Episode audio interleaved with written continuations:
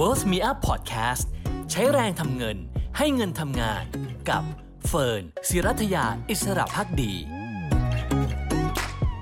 สวัสดีค่ะคุณผู้ชมค่ะต้อนรับเข้าสู่ลงทุนนิยมไลฟ์นะคะทุกจันทร์พุธศุกร์เที่ยง 15นะคะกับเฟิร์นศิรัถยาอิสรภักดีนะคะวันนี้มาดูกันดีกว่านะคะว่าสิ่งที่คนมักเข้าใจผิดเกี่ยวกับคนรวยมีอะไรบ้างนะคะ ก่อนที่เราจะไปติดตามกันฝากไว้ในอ้อมอกอ้อมใจนะคะ ช่วยกันกดไลค์กด Subscribe กันสักหน่อยนะคะ แล้วก็กดสั่นกระดิ่งช่วยเตือนด้วยนะคะ จะได้ไม่พลาดเวลามีไลฟ์ดีๆ แล้วก็มีข้อมูลที่น่าสนใจจากทาง w e l l Me Up Channel นะคะช่วยกันกดคนละทีพอนะคะอย่ากด 2 ทีเพราะว่ากด 2 ทีมันจะไม่ subscribe ทันทีนะคะอะทีนี้เรามาดูกันดีกว่าในรายละเอียดที่วันนี้อยากชวนคุยนะคะพอดีเฟิร์นไปเจอ research หนึ่งที่น่าสนใจนะคะเขาไปสอบถามคนอเมริกันประมาณ 10,000 คนนะคะว่าเอ๊ะเขารวยได้จากอะไร เพราะอ่านไปอ่านมาก็รู้สึกว่าเฮ้ยมันค่อนข้างขัดกับความรู้สึก หรือความเชื่อของคนทั่วไปพอสมควรนะคะก็เลยหยิบเรื่องนี้มาคุยกันสักหน่อยว่าจริง ๆ แล้วพวกเราส่วนใหญ่ละกัน หรือว่าความเชื่อในสังคม เกี่ยวกับคนรวยมีอะไรบ้าง แล้วความเป็นจริงเป็นอย่างไร สิ่งที่คิดกับสิ่งที่เป็นเหมือนหรือต่างกันแค่ไหนนะคะ ไปดูสิ่งที่คิดกันก่อนค่ะ สิ่งที่คิดเนี่ยหลายคนมักจะคิดว่าเศรษฐีแต่ละคนนะคะ ก็อาจจะมีอะไรบางอย่างนะคะ เช่นอะไรบ้างอย่างแรกค่ะ เศรษฐีหรอคนที่จะรวยหรอก็อาจจะเป็นเหมือนแบบคุณปู่วอร์เรนบัฟเฟตหรือเปล่า เหมือนปีเตอร์ลินช์หรือเปล่านะคะหรือบ้านเราก็เหมือนดร.นิเวศน์หรือเปล่า หรือว่าเป็น VI หลาย ๆ คนนะคะ คือต้องลงทุนเก่งถึงจะรวยได้อะอันนี้หลายคนเชื่อแบบนั้นถูกไหมคะ เราก็เลยโฟกัสกับการลงทุนให้น้ำหนักกับการหาหุ้นเลยทีเดียวนะคะ จริงหรือไม่เดี๋ยวมาหาคำตอบกัน ส่วนที่ 2 ค่ะก็คล้ายๆกันเลยนะคะ คือมักจะเจอหุ้น 10 เด้ง หรือไม่ก็เป็นหุ้นเปลี่ยนชีวิตนะคะ เราได้ยินคำนี้กันมาหลายต่อหลายครั้งฟันอยู่ในโลกการลงทุนมากว่า 15 ปี ก็ได้ยินคำนี้มาตั้งแต่ไหนแต่ไร แต่จริงหรือไม่ล่ะ ที่คนส่วนใหญ่รวยด้วยจากการหาหุ้นเปลี่ยนชีวิต รวยด้วยจากหุ้น 10 เด้งนะคะ เดี๋ยวมาหาคำตอบกัน ส่วนที่ 3 ค่ะก็คือท่านรวยแล้วเป็นเศรษฐีแล้วเนี่ยก็แน่นอนค่ะ เขาก็ต้องใช้ชีวิตแบบคนรวยเนาะก็ต้องหรูหราใช้จ่ายตามที่อยากจะใช้เปเท่าที่เราอยากจะเปนะคะ จริงหรือไม่เดี๋ยวมาหาคำตอบกันเช่นเคยนะคะ แล้วก็ที่สำคัญค่ะหลายคนมักคิดนะคะว่าคนที่รวยก็คือเขาเกิดมารวยแหละ หรือไม่ก็ได้มรดกจากคุณพ่อคุณแม่พูดง่ายก็คือเขารวยมาก่อนเขาก็เลยได้อานิสงของความรวยไปด้วยนะคะ คือเกิดมาคาบช้อนเงินช้อนทองไปเลยนะคะ หรือไม่ก็มีคนมอบมรดกให้กับเขา สุดท้ายหลายคนชอบคิดว่าจริง ๆ แล้วคนที่จะรวยได้จะเป็นมหาเศรษฐีเงินล้านได้เงินล้านที่คนพูดถึงคือ millionaire ดอลลาร์นะคะก็คือมีล้านเหรียญหรือพูดง่ายคือกว่า 30 ล้านบาทนั่นเอง คนกลุ่มนี้เนี่ยอาจจะต้องมีรายได้เยอะๆนะมีรายได้เดือนหนึ่งหลายๆแสนเลยปีหนึ่งหลายๆล้านเลยถึงจะสามารถเป็นคนรวยได้ หรือไม่คนพวกนี้ก็ต้องเป็นนักธุรกิจเท่านั้นแหละ จริงหรือไม่คำตอบอยู่ที่หน้าถัดไปนะคะ หน้านี้กำลังจะบอกว่าไม่จริงค่ะ วันนี้เฟิร์นจะเชี้เห็นนะคะว่า เอ๊ะ สิ่งที่เป็นความเชื่อกับสิ่งที่เป็นความจริงทำไมมันถึงไม่เหมือนกัน แล้วก็อะไรที่ทำให้มหาเศรษฐีส่วนใหญ่เขารวยได้ พูดคาว่าส่วนใหญ่นะคะ ส่วนใหญ่แปลว่าอะไร แปลว่าคนที่รวยใน average ทั่ว ๆ ไป คือไม่ใช่เป็นบางคนที่เรารู้จัก นักลงทุนเด่นๆ บางคนที่เรารู้สึกว่าเอ้ยเราต้องเป็นแบบคนนี้นี่คือไอดอลเราต้องเดินตามนะคะ เดี๋ยวมาดูกันทีละประเด็นกันเลยดีกว่าค่ะ อย่างแรกนะคะสิ่งที่หลายคนคิดอะ ฝั่งซ้ายบนเนี่ยนะคะเฟิร์นจะทำไว้เป็นสีแดงกับสีเขียว สีแดงคือ สิ่งที่หลายคนคิดนะคะ คิดว่าเป็นเศรษฐีเพราะลงทุนเก่งอ่าเป็นคุณปู่วอร์เรนบัฟเฟตต้องมีคุณปู่วอร์เรนบัฟเฟตประมาณร้อยคนหมื่นคนแสนคนถึงจะเป็นเศรษฐีได้ แต่ในความเป็นจริงค่ะ ไม่ใช่แบบนั้นเลยนะคะ คนที่รวยได้การทำรีเสิร์ชในครั้งนี้นะคะ ของทาง Ramsey Solutions เนี่ยเขาไปสอบถามคนอเมริกัน 10,000 คนทีเดียวนะคะ ไม่ใช่หลักสิบหลักร้อยหลักพันด้วยแต่เขาถามเป็นหมื่นคนเลยค่ะ พบว่า 8 ใน 10 หรือกว่า 8,000 คนใน 10,000 ตัวอย่างเนี่ยนะคะเขาบอกว่าเขาเกษียณเเขาเป็นเศรษฐีได้ เพราะเขาลงทุนในกองทุนเกษียณค่ะ กองทุนเกษียณคือ 401k ของเขานะคะ ถ้าบ้านเราก็คล้ายๆกับกองทุนสำรองเลี้ยงชีพนะคะหรือว่า provident fund แต่ว่าต้องยอมรับว่าไม่ใช่ทุกคนที่สามารถที่จะลงทุนใน provident fund ได้ เพราะว่าเป็นกองทุนที่นายจ้างเขาจะต้องตั้งขึ้นมาก่อนถูกไหมคะคือเขาต้องสละรายได้ส่วนหนึ่ง ใส่เข้าไปใน provident fund แล้วก็ชวนให้พนักงานสละรายได้อีกส่วนหนึ่งใส่เข้ามาใน provident fund เงินสะสมจากพนักงาน เงินสมทบจากนายจ้างรวมกัน เอาไปทำงานผ่านกองทุนรวมนะคะ นี่ถึงเป็นเงินกองทุนเกษียณที่บ้านเรามีในปัจจุบัน แต่ทีนี้เฟินจะบอกแบบนี้ค่ะว่าอ้าวถ้าบริษัทเราไม่มี provident fund งั้นเราก็ไม่มีสิทธิ์รวยเลยหรือเปล่าเพราะว่า 8 ใน 10 ของคนที่เป็นเศรษฐีเขาลงทุนในกองทุนเกษียณคำตอบคือไม่ใช่ค่ะ นั่นเป็นตัวเร่งที่ดี ดังนั้นใครมีจงใส่ให้เต็มสิทธิ์ซะเพราะว่านั่นคือโอกาสในการรวยของคุณที่ไม่เหมือนใคร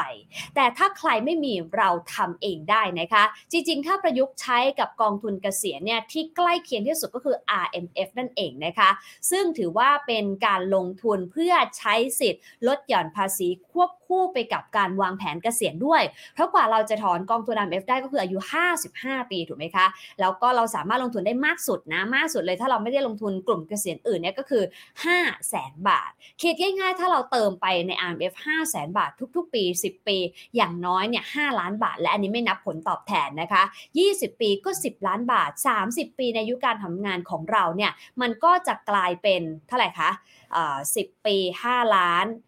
20 ปี 10 ล้านถูกไหมคะ แล้วก็ 30 ปีก็ 15 ล้านบาทเป็นต้นนะคะนี่คิดง่ายๆ แบบตรงไปตรงมาเลยนะคะ แต่แน่นอนมันมีผลตอบแทนจากการให้เงินทำงานด้วย ถามว่าแล้วทำไมเราต้องลงทุนในกองทุนเกษียณด้วยนะคะ แล้วทำไมมันถึงให้ผลตอบแทน หรือแม้แต่ทำให้คน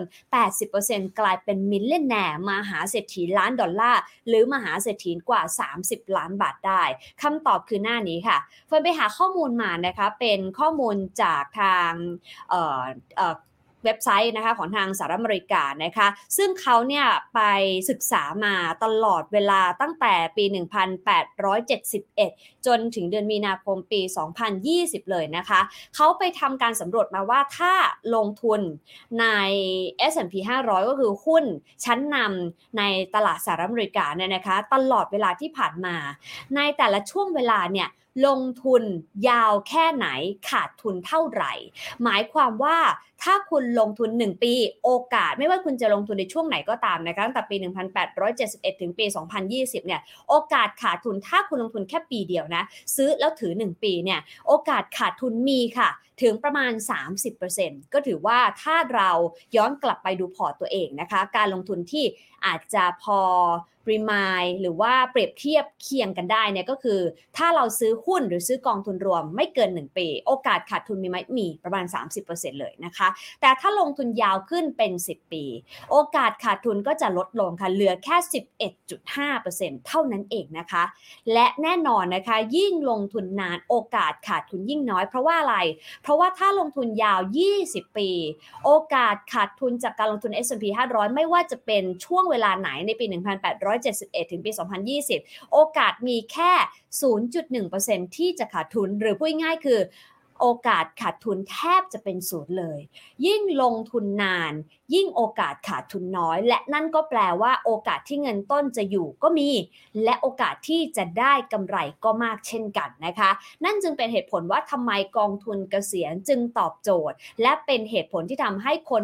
80%ร่ำรวยเป็นมหาเศรษฐีได้นะคะเพราะมันคือการลงทุนระยะยาวอย่างน้อย 20 ปีขึ้นไป ถ้าคุณเริ่มต้นจากการทำงานวันแรกก็จะเป็น 30 ปีด้วยซ้ำนะคะ นั่นคือเหตุผลแรก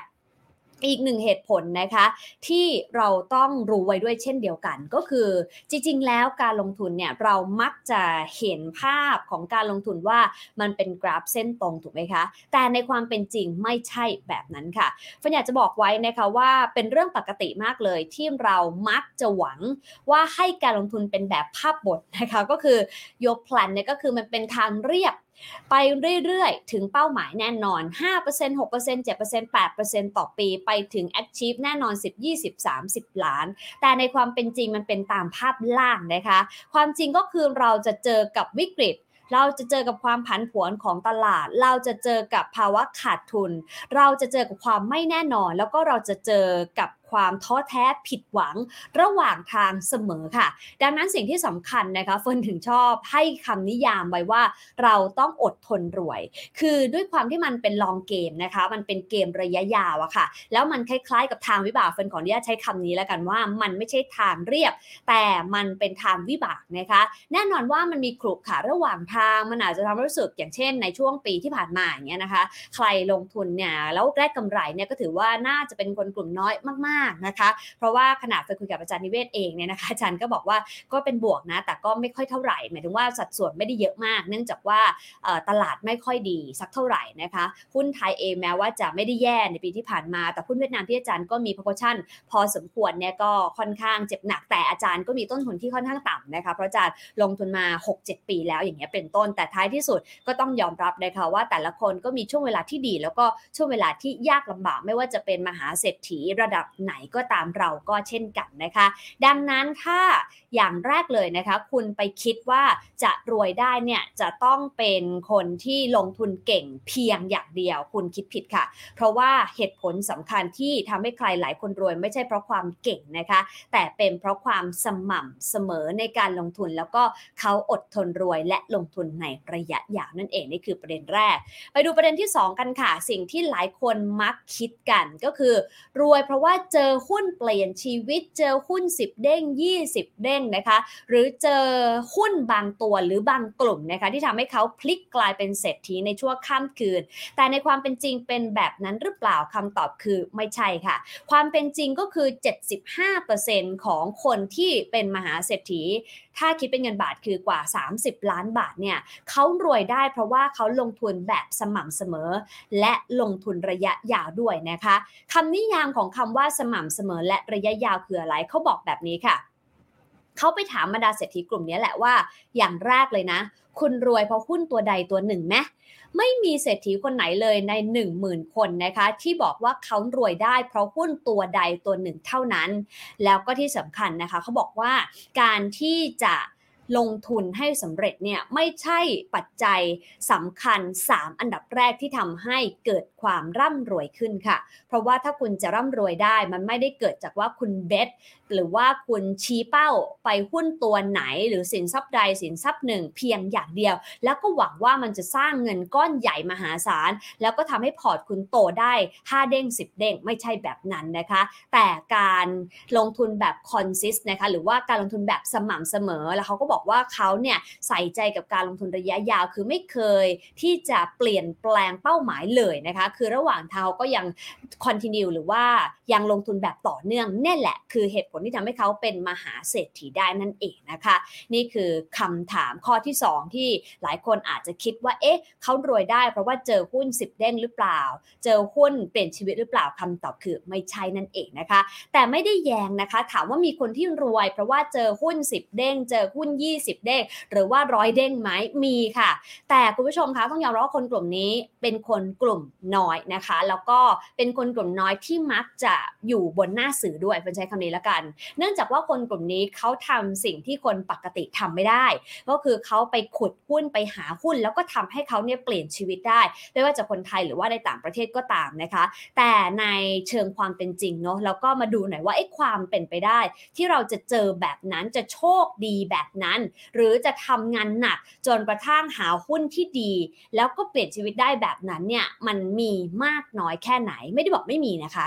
แต่เฟิร์นจะบอกว่ามันมีแต่มันอาจจะน้อยหน่อย ดังนั้นเรามาดูทางสายกลางไหมทางที่ใครๆก็ทำได้ก็คือไม่จำเป็นต้องไปขุดหุ้นให้พยายามหาผลตอบแทน 10 เด้งร้อยเด้งแต่เราลงทุนแบบสม่ำเสมอต่อเนื่องเพื่อให้เป็นคนที่เป็นมหาเศรษฐี เหมือนคนกลุ่มใหญ่ที่เป็นมหาเศรษฐีได้ ด้วยการทำผลตอบแทนที่สม่ำเสมอและลงทุนในระยะยาวนั่นเองค่ะ อะทีนี้ไปดูกันต่อนะคะกับความเข้าใจผิดอีกข้อหนึ่งที่หลายคนเนี่ยนะคะมักจะชอบคิดกัน คือคนรวยมหาเศรษฐีก็น่าจะต้องใช้ชีวิตหรูหราแลนน่ะก็เขามีเงิน 30 ล้านอยู่ในบัญชีเนาะมีสินทรัพย์ทางการลงทุน แล้วก็อาจจะมีรายได้ที่มาจาก passive income ด้วยซ้ำดังนั้นเขาจะคิดอะไรจะใช้อะไรก็อาจจะไม่ต้องคิดเยอะและ อย่างน้อยเขาใช้ได้สบายไปตลอดชีวิตนะคะ นี่คือสิ่งที่หลายคนคิด แต่ความเป็นจริงเป็นอย่างไร ความเป็นจริงก็คือ 94%ของบรรดาเศรษฐีที่ทาง Ramsey Solution เขาเขาไปสอบถามมา 10,000 คนเนี่ยเขาใช้น้อยกว่าที่หาได้เสมอนะคะ เสมอแปลว่าแต่ก่อนเขาก็ใช้น้อยกว่าที่หาได้อย่างไร แม้เขาจะเป็นเศรษฐีเป็นมินเล่นแน่และมีเงินล้านดอลลาร์สหรัฐ มีเงินกว่า 35 ล้านบาทแล้วเนี่ย แต่เขาก็ยังใช้ชีวิตแบบนั้น ไม่ได้บอกว่าเขาอดมื้อกินมื้อ ใช้ชีวิตแบบสมถะสมถะนะคะ หรือว่าใช้แบบกระเบียดกระเสียงไม่ใช่นะคะ แต่ว่าเขาใช้น้อยกว่าที่หาได้ แม้ในวันนี้เขาอยู่เฉยๆรายได้ที่ไหลเข้ามาในกระเป๋าเงินของเขาจะเพียงพอต่อการใช้จ่าย แล้วก็จริงๆ เขาใช้มากกว่าที่หาได้ก็ยังได้เพราะว่าเขามีสินทรัพย์ที่สร้างความมั่งคั่งให้กับตัวเอง แต่เขากลับมองว่ามันไม่ใช่สิ่งที่จำเป็นค่ะ อย่างที่เฟินเคยสัมภาษณ์หลายท่านนะคะ ที่อาจารย์นิเวศด้วยเนี่ยแหละเป็นตัวอย่างที่ดีเลยอาจารย์บอกแบบนี้อาจารย์บอกแบบว่าผมเนี่ยไม่ได้มีความสุขจากการใช้เงินนะแต่ความสุขของผมคือความสุขที่มีเงิน เห็นบัญชีเห็นพอร์ตโตนี่คือความสุข แต่การใช้เงินไม่ได้สร้างความสุขให้กับเขา อาจารย์ไม่ใช่ทั้งหมดของมหาเศรษฐีที่อาจจะมานิยามได้ แต่เป็นส่วนหนึ่งนะคะที่อาจจะเป็นตัวอย่างได้ว่า ก็เพราะใช้ชีวิตแบบนี้แหละ ก็เลยกลายเป็นเศรษฐีได้เช่นเดียวกับใครหลายคนนะคะฟนเองยังชอบคุยกับครอบครัวหลายครั้งเลยนะคะ ว่าเศรษฐีตัวจริงเนี่ยเวลาไปซื้อทองเยาวราชเนี่ยนะคะคนขายทองเยาวราชเขาก็เคยเล่าให้ฟังบอกว่าคนที่แต่งตัวแบบรู้รามาเต็มยศเนี่ยนะคะ จริงๆ ซื้อทองอาจจะไม่ได้เยอะอาจจะเป็นแค่แหวนบ้างสร้อยคอบ้างสร้อยกำไลบ้างนะคะ แต่คนที่แต่งตัวแบบเราดูไม่รู้เลยว่าเขาน่าจะรวยเนี่ยนะคะ เช่น ใส่เสื้อเก่าๆใส่กระเป๋าขัดขาดนะคะ หรือว่าเดินคีบรองเท้าแตะมาเนี่ยคนกลุ่มนี้ซื้อทอง40 20 กิโลกรัมนะคะ แต่ว่าเขาก็แน่นอนเขาก็ไม่อยากให้ใครรู้ด้วยแหละว่าเขาซื้อเยอะนะคะ แต่ว่าเขาก็จะแต่งตัวอีกแบบหนึ่งเลยนะคะ เพราะฉะนั้นก็ถือว่าเป็นลักษณะละกันของกลุ่มคนที่เป็นมหาเศรษฐีค่ะ ซึ่งคนอเมริกันก็บอกแบบนั้นนะคะว่าเขาใช้น้อยกว่าที่หาได้เสมอ แม้ว่าเขาจะรวยแค่ไหนแล้วก็ตามนะคะ ทีนี้ขยายความเพิ่มขึ้นละกันนะคะ ว่าหมายความว่าอย่างไร 93%ของบรรดาเศรษฐีคนที่อย่าลืมนะมี 30 34 35 ล้านแล้วเนี่ยเนี่ยนะคะเขายังใช้คูปองหรือว่าส่วนลดทุกครั้งที่ซื้อของเลยเฟิร์นเองเคยเจอพี่ๆที่รู้จักเนี่ยนะคะเขาเป็นกลุ่ม high society ละกันก็คือเป็นกลุ่มคนที่มีความมั่งคั่งแล้วแหละ เชื่อหรือเปล่าว่าเออที่เฟิร์ไพรส์เคยไปบ้านเขาเนี่ยนะคะเขาบอกว่าเนี่ยเนี่ยเนี่ย พี่ชอบมากเลยแล้วเขาก็หยิบให้ดูเวลามีคูปองนะคะ จากบรรดาซูเปอร์มาร์เก็ตเขาจะตัด แล้วก็เก็บไว้แล้วก็แบ่งเป็นหมวดหมู่เลยว่านี้ซื้อพวกนมนะคะเพราะเขามีลูกด้วย แล้วก็อันนี้ซื้อพวกสินค้าเครื่องใช้ไฟฟ้าอะไรเงี้ยนะคะ แล้วเขาก็จะแบ่งเลยแล้วเวลาเขาจะไปซื้ออะไรเขาก็จะหยิบคูปองเหล่านั้นไปใช้จ่ายทั้งที่เขาจริงๆรวยมากแล้ว ซึ่งจริงๆแล้วก็เป็นพฤติกรรมค่อนข้างปกตินะคะ คือเขาไม่ได้ใช้สุรุ่ยสุร่ายแต่อย่างใด30%ของเศรษฐีอเมริกันไม่เคยมีบัตรเครดิตด้วยซ้ำนะคะ วันนี้เรากลับไปดูกระเป๋าสตางค์แล้วดูนะคะว่าเรามีบัตรเครดิตกี่ใบนะคะแล้วรูดเต็มวงเงินหรือเปล่านะคะ แต่ว่า 30%ของคนกลุ่มนี้ไม่เคยมีบัตรด้วยซ้ำเพราะงั้นคือเขาจ่ายเงินสดนะคะ แล้วก็ที่สำคัญคนกลุ่มนี้เขาระมัดระวังการเป็นหนี้เขากลัวการเป็นหนี้ค่ะเขาพยายามทำให้ตัวเองปลอดหนี้อยู่เสมอ แล้วก็ระวังการใช้จ่ายไม่ว่าเวลาจะผ่านไปแค่ไหน และไม่ว่าความมั่งคั่งของเขาจะมากน้อยอย่างไรนะคะ ยังคงพฤติกรรมแบบนี้เอาไว้เสมอนะคะอีกหนึ่งข้อนะคะที่มักจะเป็นความเข้าใจผิด ก็คือคนที่เป็นมหาเศรษฐีคนที่รวยๆเนี่ยก็น่าจะคาบช้อนเงินช้อนทองมาเกิดแหละ เพราะว่าเขาเกิดมันรวยไงบ้านเขารวยไงพ่อแม่เขารวยไงเขาก็เลยได้มรดกได้ความรวยไปด้วย แต่เชื่อหรือเปล่าคะว่าการสำรวจในครั้งนี้กลับพบความน่าสนใจว่า 79%ของบรรดามหาเศรษฐีหรือเกือบเกือบ80%เนี่ยนะคะเขาไม่ได้มรดกเลย แม้แต่สตางค์แดงเดียวนะคะพูดง่ายคือเขารวยจากตัวเองล้วนๆเลยค่ะ แล้วก็ถามว่ามีไหมคนที่ได้มรดกมีเหมือนกัน แต่ส่วนน้อยนะคะ แค่ประมาณ 3%เท่านั้นเองค่ะ ที่ได้มรดกมากกว่า 1 ล้านเอ่อมากกว่า 1 ล้านดอลลาร์นะคะฟันตกเอ่อตัวหน่วยไปนิดนึง1ล้านดอลลาร์ก็แปลว่าจริงๆ แล้วเขาอยู่เฉยๆเขาก็เป็นเศรษฐีเงินล้านเรียบร้อยเพราะว่าเขาได้มรดกมาเรียบร้อยแล้วนั่นเองนะคะ ดังนั้นก็เลยอยากย้ำกับคุณผู้ชมค่ะว่าจริง ๆ แล้ว ความรวยเนี่ยสร้างได้ในยุคเราในรุ่นของเราไม่จำเป็นว่าจะต้องเกิดในครอบครัวคนรวยถึงจะรวยได้นะคะ ทีนี้ไปดูหน้าต่อไปกันนะคะสำหรับคำนิยามขยายความเพิ่มเติมนะคะ ไม่แน่ใจสไลด์ เศรษฐีนะคะที่มักจะเข้าใจผิดว่าเอ๊รวยได้เพราะเกิดมารวยเนี่ยจริงๆแล้วเนี่ยนะคะ80%ของบรรดาเศรษฐีเขามาจากคนที่ฐานะปานกลางค่อนไปทางต่ำด้วยซ้ำนะคะเขาบอกว่าเขาเป็นชนชั้นกลางเท่านั้นเอง เขาไม่ได้เป็นคนรวยแต่อย่างใด คือนอกจากไม่ได้มรดกแล้วเนี่ยยังไม่ได้อยู่ใน บรรทัดฐานที่เรียกว่ารวยของสังคมในยุคปัจจุบันนะคะ แต่เขามาจากชนชั้นกลางแต่ด้วยอย่างที่บอกแหละค่ะการเก็บออมสม่ำเสมอ แล้วก็ให้น้ำหนักกับการลงทุนเพื่อเกษียณนะคะทำให้เขาสามารถเป็นเศรษฐีได้นั่นเอง แล้วก็มีแค่ 2%ของเศรษฐีเท่านั้นค่ะ ที่มาจากคนที่ฐานะร่ำรวยอยู่แล้วนะคะ ดังนั้นเนี่ยก็จะได้เป็นกำลังใจให้กับใครนะคะ ที่อยากจะเริ่มเก็บออม เริ่มลงทุนนะคะ จะได้รู้ว่าจริง ๆ แล้วไม่จำเป็นเลยที่จะต้องมีฐานที่ดีมาก่อนนะคะ แต่ถามเฟิร์นเองเฟิร์นว่าอย่างหนึ่งที่เป็นฐานที่ดีก็คือ เรื่องของการเคลียร์หนี้หรือมีหนี้ให้น้อยที่สุด และหนี้ที่มีก็ควรเป็นหนี้ดอกเบี้ยต่ำแล้วก็เป็นหนี้ดีด้วยนะคะ เช่นหนี้บ้านอย่างเงี้ยมีได้ไม่ผิดไม่แปลกอะไรนะคะ เพราะว่าการซื้อบ้านเงินสดไม่ใช่เรื่องปกตินะคะ ของคนทั่วโลกค่ะ เพราะว่าใครๆก็ต้องกู้ซื้อบ้านอยู่แล้วนะคะ ทีนี้อีกหนึ่งประเด็นละกันทิ้งท้ายสักหน่อยนะคะว่าเอ๊ะแล้วคนที่มาเข้าใจผิด เกี่ยวกับเรื่องของคนรวยมีอะไรอีกบ้าง ก็คือจะเป็นเศรษฐีหรอจะเป็นมิลเลนแนร์หรอยังไงเนี่ยก็ต้องมีรายได้สูงสูง คือเป็นคนที่สามารถทำเงินได้จำนวนมาก จึงมีเงินเหลือเก็บไปต่อยอดลงทุนได้ หรือไม่ก็ต้องมีตำแหน่งสูงสูงเท่านั้นนะคะ แต่ในความเป็นจริงต้องบอกว่าไม่ใช่เลยค่ะ เพราะว่าเกือบ 70%ของบรรดามหาเศรษฐีรายได้น้อยกว่า 1 0 0 0 0แสนดอลลาร์ต่อปีนะคะหลายคนบอกเอ๊ะมันคือเท่าไหร่ก็ประมาณสักปีละ 3 ล้านกว่าบาทนะคะ หรือว่าเดือนเดือนหนึ่งก็2 0 0แสนกว่าบาท คือมหาเศรษฐีเหล่านี้เขาบอกว่าเขาเนี่ย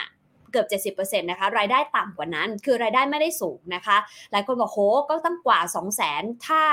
แสนกว่ามันก็ถือว่าสูงแล้วนะคะสำหรับบ้านเรา ทีนี้ฝนอยากให้คิดง่ายๆแล้วกัน จริงๆ ครัวเรือนอเมริกันเนี่ยเขามีรายได้เฉลี่ยนะคะ ที่ฝนไปดูข้อมูลเนี่ยประมาณสัก 90,000 เหรียญต่อปีนะคะ แต่บ้านเราเนี่ยประมาณสักแค่ ประมาณเกือบๆแล้วกันเกือบๆสามหมื่นบาทต่อเดือนนะคะ มันอาจจะต่างกันพอสมควรคิดเร็วๆ คิดไปกลับไปกลับมาคูณตัวเลขพูดง่ายๆคือเราต้องหารสามนะคะคือถ้าเขาแสนต่อปีหรือว่า 3 ล้านกว่าต่อปีก็หารมาก็คือ ปีหนึ่งเนี่ยถ้าเป็นค่าครองชีพของบ้านเราก็ล้านกว่าบาท หรือพูดง่ายคือเดือนหนึ่งก็แสนกว่าบาทแสนหนึ่งอะไรอย่างเงี้ยเป็นต้นนะคะ คือถ้าตีกลับมาเป็นเงินไทย คนกลุ่มนี้เขาบอกว่ารายได้เขาไม่ถึงแสนต่อเดือนด้วยซ้ำถ้าตีกลับมาเป็นเงินไทยนะคะ เพราะว่าเราตัดเรื่องของเอ่อ cost of living ของเขานะคะที่อาจจะสูงกว่าแล้วก็ในแง่ของฐานเงินเดือนของเขาที่สูงกว่าด้วยนะคะ ดังนั้นก็ต้องกลับมาดูตัวเราแล้วค่ะว่าอีเวนต์เราเงินเดือนแค่หลักหมื่นนะคะ หลักหมื่นจะต้นจะกลางจะปลายเนี่ยจริงๆ เราก็มีโอกาสเป็นเศรษฐีได้ด้วยเหมือนกันเฟิร์นเองนะคะ ก็เริ่มต้นจากเงินเดือนเดือนแรกนะเดือนแรกของการทำงานเลยเนี่ยอยู่ที่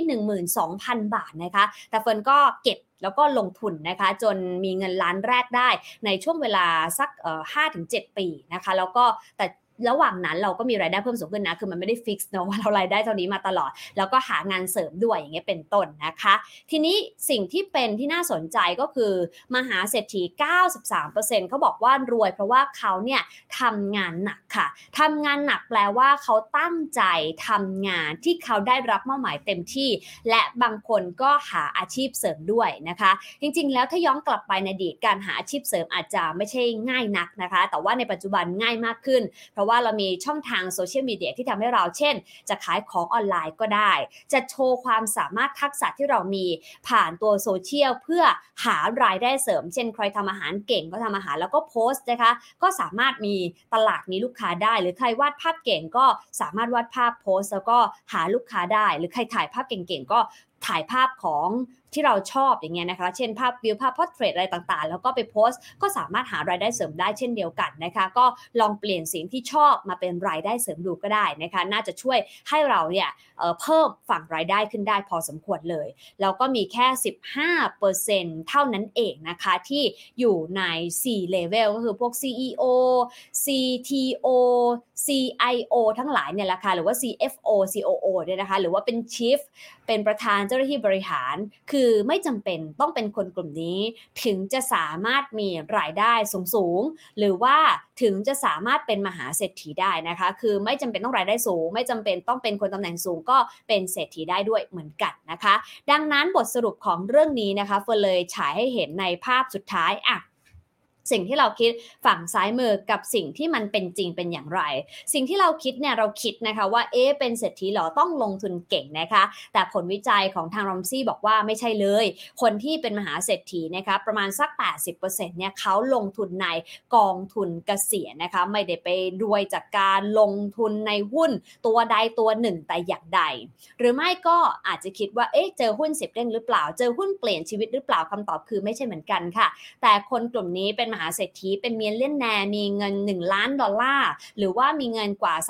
34-35 ล้านบาทได้ เพราะว่าเขาลงทุนสม่ำเสมอ แล้วก็เน้นการลงทุนระยะยาวนะคะ นอกจากนี้เขาไม่ได้ใช้ชีวิตหรูหราแบบที่เราเข้าใจกันด้วยค่ะ เขาใช้น้อยกว่าที่หาได้เสมอ เขาไม่ได้เกิดมารวยนะคะ ตรงกันข้ามเขารวยด้วยตัวของเขาเองซะส่วนใหญ่ และเขาก็ไม่ได้เป็นคนที่มีตำแหน่งงานสูงๆหรือว่ารายได้เยอะๆนะคะ แต่เขาเนี่ยมีรายได้หรือว่ามีตำแหน่งเป็นค่าเฉลี่ยเท่านั้นเองนะคะ และนั่นก็เป็นเหตุผลที่เราเองจะได้เข้าใจนะคะว่าทำไมคนกลุ่มนี้ถึงเป็นมหาเศรษฐีได้ เราก็ไม่ต้องไปดูว่าเอ๊ะเราไม่ได้เป็นตามฝั่งซ้ายเราเป็นเศรษฐีไม่ได้ไม่ใช่ แล้วตัดข้อนั้นไปเลยนะคะ เรามาดูฝั่งขวาค่ะว่าเรา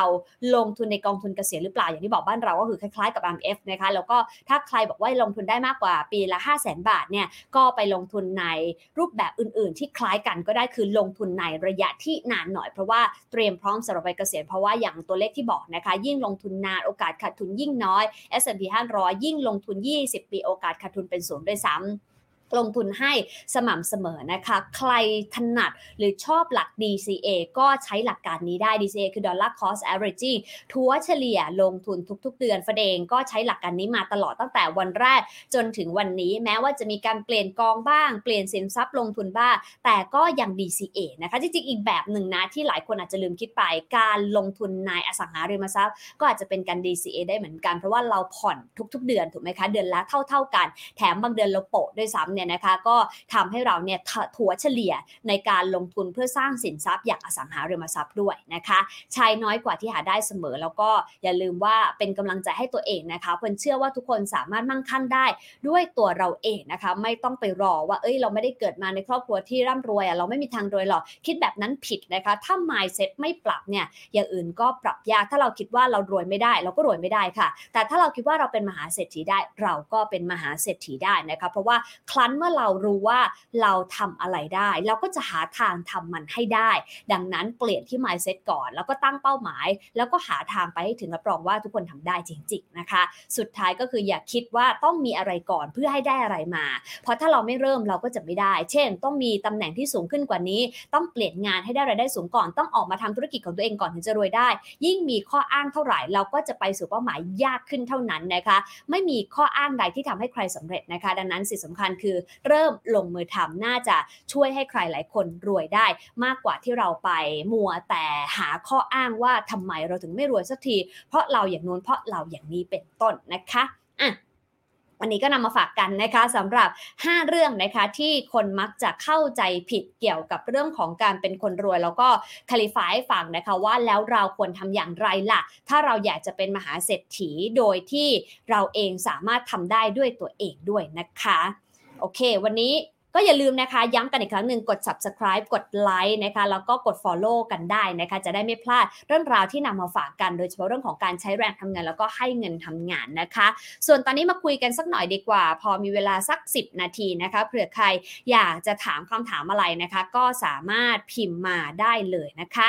คุณ Stock for Life บอกว่าผมหักรายได้ 10%ไว้ซื้อหุ้นดีๆ ตอนราคาถูกๆ ในเซ็ต50 กับหุ้นเทคอเมริกา อะ อันนี้ก็ตรงเลยนะคะ ตามข้อ 2 นะคะ คือลงทุนสม่ำเสมอ แล้วก็ลงทุนระยะยาวนะคะ ซึ่งก็ถือว่าอาจจะเป็นจังหวะที่ดีด้วย เพราะว่าหุ้นเทคก็ราคาร่วงลงมาตั้งแต่ปีที่ผ่านมาแล้วนะคะ อะ คุณคอนบอกว่าจริง ๆ แล้วเนี่ย การรวยเนี่ยนะคะ ก็ กับคนดีเนาะซึ่งจริงๆเฟินว่าเรื่องนี้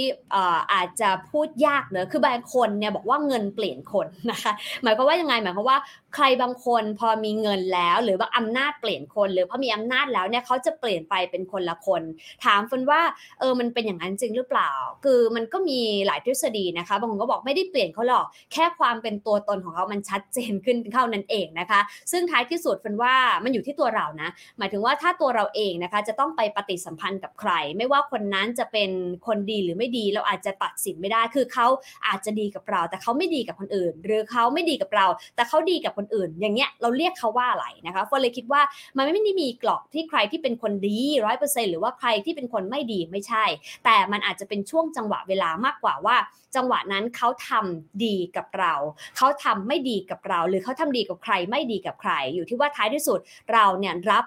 ความเป็นตัวเขาได้ไหมนะคะ ถ้ารับได้โอเค คุยกันได้เป็นเพื่อนกันได้คบกันได้มีความสัมพันธ์กันได้นะคะ แต่ถ้าไม่ใช่เรารู้สึกว่าเอ้ยมันท็อกซิกไปแล้วมันสร้างความ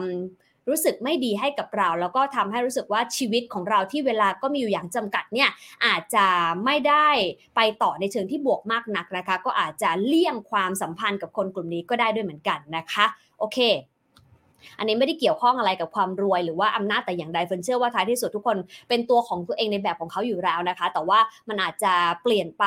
เนื่องจากว่าเขามีความมั่นใจในตัวเองมากขึ้น ก็เลยแสดงความเป็นของเป็นตัวของตัวเองออกมาเพิ่มขึ้นเท่านั้นเองนะคะ คุณปุณภูปุ่นนะคะ ถ้าเฟินอ่านผิดขออภัยผมโสดและเป็นพนักงงานเสิร์ฟในโรงแรมนะคะ รายได้เดือนละสามหมื่นตอนนี้อายุ 40 มีเงินเก็บ 2 ล้านบาทแล้วนะคะ ต้องการเอาไปลงทุน 100%แบบล่ำซ้ำใน ETF ต้องการมีร้อยล้านตอนอายุ 60 เพื่อเกษียณ ผมมาถูกทางไหม ถูกทางตรงที่เห็นความสำคัญของการลงทุน ถูกทางตรงที่ อายุ 40 มีเงินเก็บ 2 ล้านด้วยรายได้ 30,000เฟิร์นว่าคุณเก่งมากนะคะ แต่ถูกทางหรือไม่ที่จะเอา 100%ไปลงล่ำซ้ำใน ETF เลย อันนี้ตอบไม่ได้ เพราะว่าอะไรเพราะเราไม่รู้อนาคตค่ะ ถ้าเรามั่นใจว่าสิ่งที่เรากำลังจะลงในวันนี้นะคะ เช่น ETF ไม่แน่ใจเป็นกองไหนหรือว่าเป็นกลุ่มไหนหรือว่าเป็น asset allocation แบบไหน ถ้าเรามั่นใจว่าวันนี้เงิน 2 ล้านที่เราลงทุนแล้วเนี่ยเราเนี่ยอุ่นใจอยู่กับมันได้ในระยะยาว 10 20-30 ปี อันนี้เกษียณ 60 ตอนนี้ 40-20 ปีอย่างเงี้ยนะคะ โดยไม่เดือดร้อน เพราะว่า 1 มีกองทุนฉุกเฉินและ เช่น มีสภาพคล่องพอสมมุติเกิดเหตุฉุกเฉินไม่ว่าจะเป็นการเจ็บป่วย หรือแม้แต่เรื่องของอาชีพที่มีความไม่แน่นอน มันเกิดขึ้นเราสามารถยังอยู่ต่อได้โดยไม่ไปกวนเงินก้อนนั้นอะอันนี้โอเค 2 ก็คือไม่มีภาระอะไรที่นอกเหนือไป ในกรณีที่มีความจำเป็นบางอย่าง เช่น สมมติเราต้องดูแลคุณพ่อคุณแม่ ถ้าสมมติเกิดอุบิเหตุต้องใช้จ่ายเงินจำนวนเยอะเนี่ยนะคะ เราไม่ต้องไปเบียดเบียนเงินก้อนนี้หรือเปล่านะคะ หรือว่ามีลูกหลานที่อาจจะต้องเข้าเรียนนะคะแล้วก็อาจจะมีความจำเป็นต้องใช้เงินก้อนถ้าเราคิดว่าเรากันส่วนพวกนี้ในความจำเป็นทั้งปัจจุบันและอนาคตกับเหตุการณ์ไม่คาดฝันออกไปแล้ว เงินก้อนนี้เราอยู่กับมันได้ในระยะยาว ถามว่าลงทุนได้ไหมได้ คำถามต่อมา 100%ไปลงทุนในไหน เรารับความเสี่ยงกับสินทรัพย์ที่เราลงทุนได้เลยหรือเปล่า เคยลงทุนมาก่อนไหม มีประสบการณ์ไหมว่า เฮ้ย ถ้ามันเกิดตัวแดงขึ้น มันติดลบมาจาก 2 ล้านเหลือล้าน8อย่างเงี้ยเรือล้านเจ็ดอย่างเงี้ยรับได้หรือเปล่า มันคือการขาดทุนลงมานะคะอีเวนต์จะ 10 20 30%ก็ตามแต่ ถ้ารับได้ตามความเสี่ยงของสินทรัพย์นั้น โอเค ไม่เป็นไร แต่ถ้ารับไม่ได้หรือไม่รู้ว่ารับได้ไม่ได้ ค่อยๆ ทยอยไหม เช่น เอาประมาณสัก 5%ก่อน 1 0 0 0 0แบาทลองไปลงทุนดูก่อนนะคะ แล้วก็อยู่กับมันให้เข้าใจความผันผวน หรือจะใช้หลักการ DCA ก็ได้เช่นเดียวกัน ก็คือค่อยๆ ทยอยลงทุนนะคะ แล้วก็จริง ๆ แล้วไม่จำเป็นต้องตุ้มหนึ่งก็ได้นะคะ สมมติ 2 ล้านบาทเนี่ยเราอยู่ในบัญชีไม่แน่ใจบัญชีออมทรัพย์หรือเปล่า ถ้าให้ดีเนี่ยก็โยกไปก่อนโยกไปอยู่ในบัญชีเงินฝาก e-saving อย่างน้อยให้ได้ผลตอบแทนสัก1% 1.5% 2% 3%ก่อนไหม และหลังจากนั้นก็ค่อยทริมส่วนพวกนี้มาลงทุนนะคะ เช่น 1 0 0 0 0แบาทอย่างที่บอกนะคะ แล้วก็คอยดูว่า เอ้ย เรารับกับความผันผวนได้ไหม ได้อะค่อยๆเติมนะคะ เช่น เวลาเราลงทุนในกองทุนบางประเภท ETF บางกลุ่มที่มันอาจจะผันผวนหนัก โดยเฉพาะกลุ่มเทคกลุ่มโกรดเนี่ยตอนนี้มันมีประเด็นเรื่องของเฟดนะเดี๋ยวจะขึ้นดอกเบี้ย 25 basis point หรือ 50 basis point เฮ้ยถ้ามันเกิดขึ้น 50 basis point ก็คือ 0.5%เนี่ยเฮ้ยพอร์ตเราอาจจะจาก1แสนมาจะเหลือสัก 90,000อย่างเงี้ยเฮ้ยเรารู้สึกว่าเอ้ยแบบเนี้ยเราทนได้อะแปลว่าเราลงทุนในสินทรัพย์เสี่ยงได้อะเดือนต่อไปเราก็ค่อยๆเติม เพราะว่าจริง ๆ ตลาดมันพันพวนทุกเดือน เราถ้าดูไปเรื่อยๆเราจะพอเข้าใจตลาดเข้าใจตัวเอง แล้วก็สามารถที่จะรับกับความผันผวนได้แบบนี้อยู่แล้วนะคะ แต่ว่าถ้าไม่ได้เราเริ่มรู้สึกว่าเฮ้ย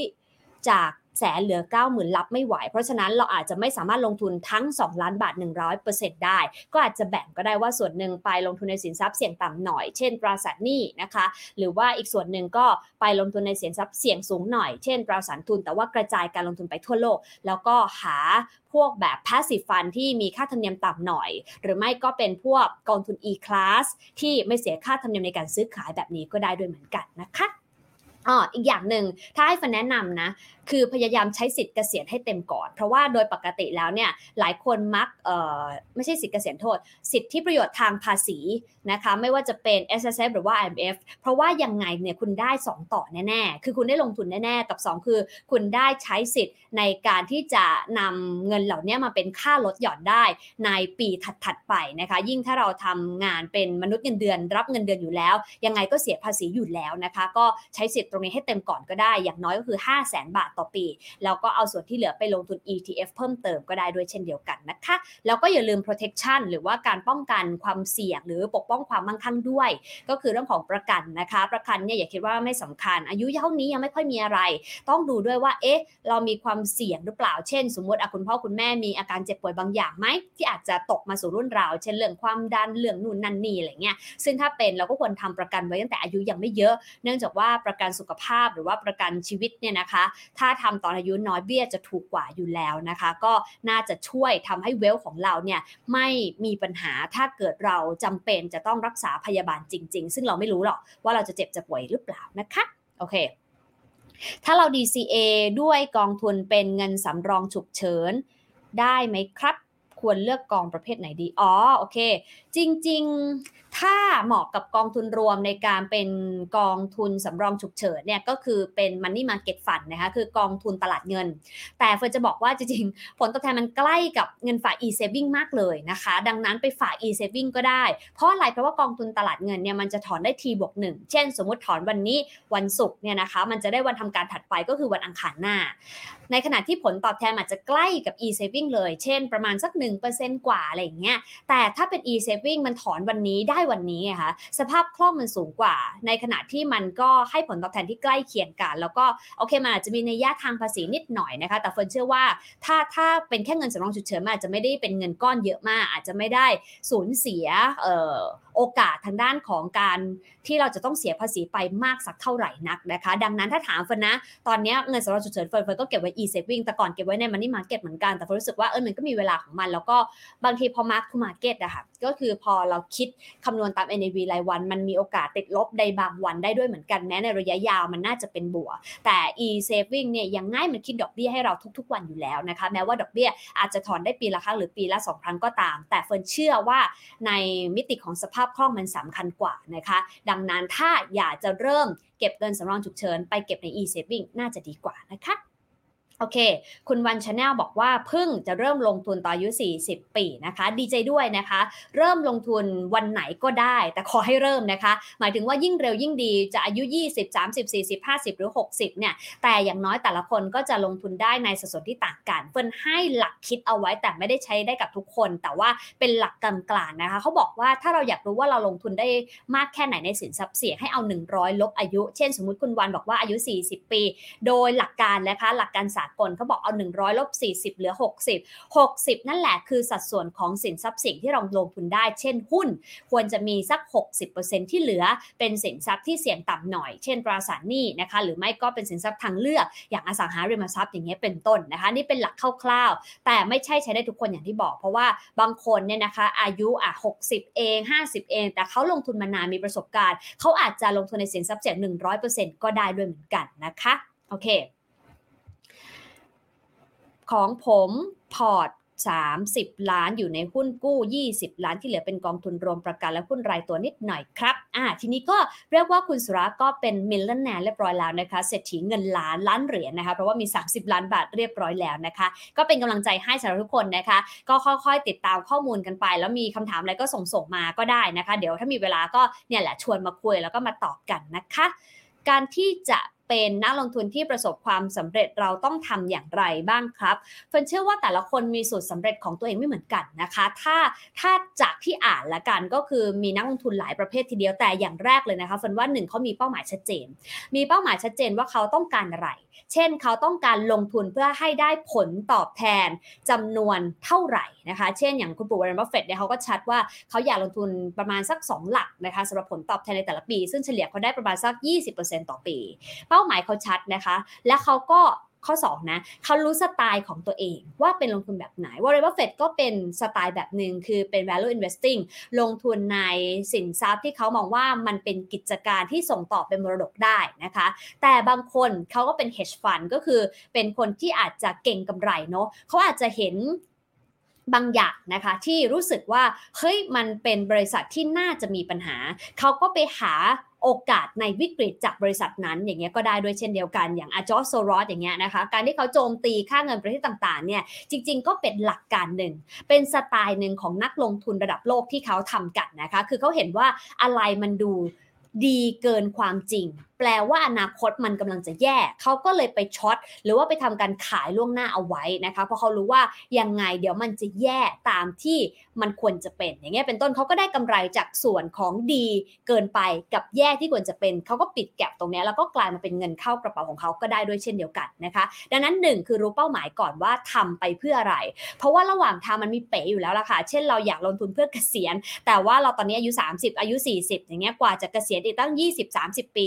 มันมีเป๋ระหว่างทางเอ้ยเอาเงินไปทำอย่างงู้นดีกว่าเอ้ยเอาเงินไปทำอย่างนี้ดีกว่าเอ้ยเอาเงินไปซื้อนั้นดีกว่านะคะ ถ้าเป้าหมายชัดไปต่อได้ 2 กลับมารู้ตัวเอง รู้ตัวเองได้อย่างไร ก็ต้องลองด้วยประสบการณ์ด้วยตัวเองนะคะ บางคนอาจจะเคยลองเทรดแบบหุ้นรายตัวนะคะหรือว่าก็ซื้อขายรายวัน หรือเป็นเทคนิคล้วนอย่างเงี้ยนะคะ แล้วเขารู้สึกว่าเฮ้ยมันไม่ได้ตอบโจทย์เขาก็กลับมาดูว่า fundamental นั้น สามารถเอามาผสมแล้วก็ทำให้เขาลงทุนได้แบบ happy มากขึ้นได้หรือเปล่า หรือสาย VI ล้วนๆเนี่ยเขาอาจจะไม่ได้ดูเทคนิคเลย แต่เขาก็มองว่าเอ้ยบางทีเขาจับจังหวะราคาซื้อขายไม่ถูกเฮ้ยศึกษาเทคนิคหน่อยไหมมาจับแมชกันก็มีเหมือนกัน วันนี้นะคะเฟินคุยกับนักลงทุนหลายคนนะคะ อย่างพี่นิวโป้งเองเขาก็บอกแล้วว่าเอ้ยแม้ว่าเขาจะเป็น fundamental VI นะ แต่เขารู้ว่าการลงทุนระยะยาวแบบซื้อแล้วถือยาวไปเลยเนี่ย มันอาจจะไม่ได้ตอบโจทย์สำหรับวันนี้อีกต่อไป มันอาจจะมีบางตัวที่ทำแบบนั้นได้ และบางตัวทำแบบนั้นไม่ได้ เนื่องจากไซเคิลของธุรกิจมันเปลี่ยนไปเร็วมากนะคะ แล้วก็เรื่องของเทรนด์เองมันก็ปรับไปจากอดีตที่แต่ละเทรนด์มันอาจจะกินเวลาประมาณ 10 20 30 10 ปีแต่เนี้ย5ปีมันก็กลายเป็นเปลี่ยนเรื่องไปแล้วนะคะ อย่างก่อนหน้านี้เราคุย Metaverse กันเยอะมาก วันนี้เราไม่คุยเรื่องนี้เลยนะคะ เรากลับมาคุยเรื่องแชทบอทตัว AI อย่างเงี้ยเป็นต้น เห็นไหมคะว่าเทรนด์มันเปลี่ยนเร็วมาก เพราะฉะนั้นมันก็แล้วแต่พฤติกรรม นักลงทุนบางคนเช่นน้องพีเนี่ยนะคะ น้องพีเอ่อ Peace of Mind Trader เนี่ยเขาก็เป็นนักลงทุนสายเทคนิค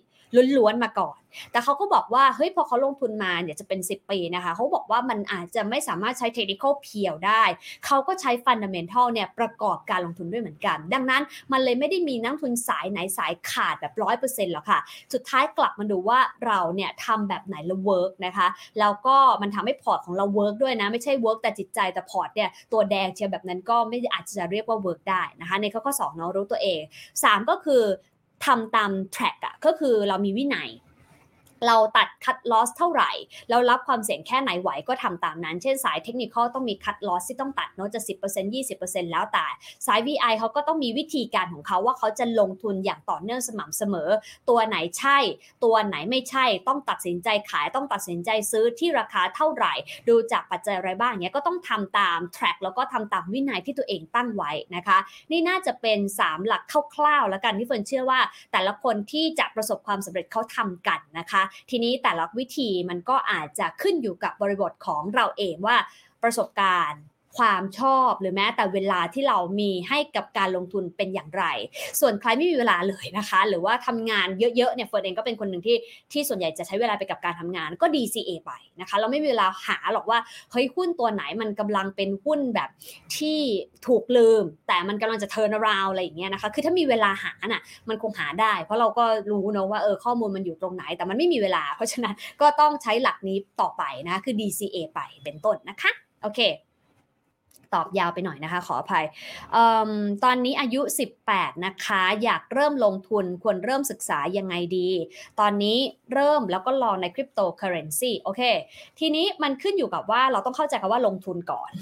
คือลงทุนคืออะไรลงทุนก็คือ การที่เรายอมรับความเสี่ยง เพื่อให้ได้ผลตอบแทนที่มากขึ้นมันต่างจากออมเนาะออมคือ save นะคะ แม้ว่ามันจะเป็น S A V E save ที่แปลว่าออม แต่จริงๆแล้วเป็นว่านัยยะของคำเนี่ยมันมันมีอยู่ก็คือ S A F E safe ที่แปลว่าปลอดภัย ออมคือปลอดภัย ลงทุนคือยอมเพิ่มความเสี่ยงเพื่อหาผลตอบแทน ทีนี้ถามว่าเริ่มยังไงดีอย่างแรกเลย เข้าใจก่อนนะคะว่าเราลงทุนในสินทรัพย์ประเภทไหน อย่างที่บอกไว้นะว่าเรามีเป้าหมายและเราอยากลงทุนเพื่อหาผลตอบแทนเนาะทีนี้มันก็ต้องดูว่าเราต้องการอะไรเช่นเป็นการลงทุนระยะสั้น หาผลตอบแทนแบบเร็วๆ อันนี้อาจจะไม่ได้เรียกลงทุน อันนี้จะเรียกว่าเก่งกำไร ถูกไหมคะ เพราะว่าลงทุนมันต้องใช้เวลาพอสมควรกว่าเราจะเห็นดอกผล ทีนี้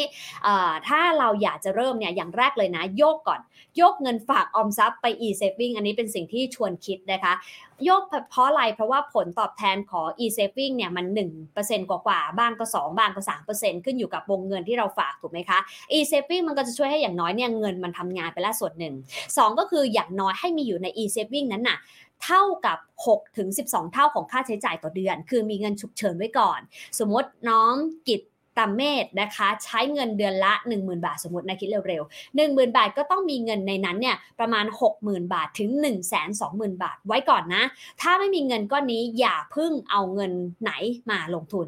พอครบปุ๊บ แสนสองนะคะ เงินที่เหลือจากแสนสองเอามาทำอะไรอะมาให้ทำงานซะ วิธีการคือจดไว้เลยว่าเราจะเอาเงินก้อนนี้ไปทำงานเพื่ออะไร เพื่อเป้าหมายเกษียณ เพื่อเป้าหมายทำกำไรระยะสั้น เพื่อเป้าหมายท่องเที่ยว เพื่อเป้าหมายเรียนต่อ เพื่อเป้าหมายดูแลพ่อแม่ตอนแก่ แต่ละเป้าหมายเนี่ยนะคะมันมีเวลาในการทำงานต่างกัน แล้วก็มีความสามารถในการรับความเสี่ยงต่างกัน เป้าหมายเกษียณรับความเสี่ยงได้ มีเวลานาน เป้าหมายเพื่อเรียนต่อใน 1 ปีข้างหน้า รับความเสี่ยงได้น้อย แล้วก็ใช้เวลาค่อนข้างสั้น เป้าหมายไปเที่ยวต่างประเทศอีก 5 ปีข้างหน้า มันมีเวลาระยะกลางถูกไหมคะเพราะฉะนั้นลงทุนได้เสี่ยงระยะกลางได้อย่างเงี้ยพอเรารู้เป้าหมายของเงินแต่ละก้อนปุ๊บเราก็จะได้หาสินทรัพย์ที่ลงถูก เป้าหมายเกษียณ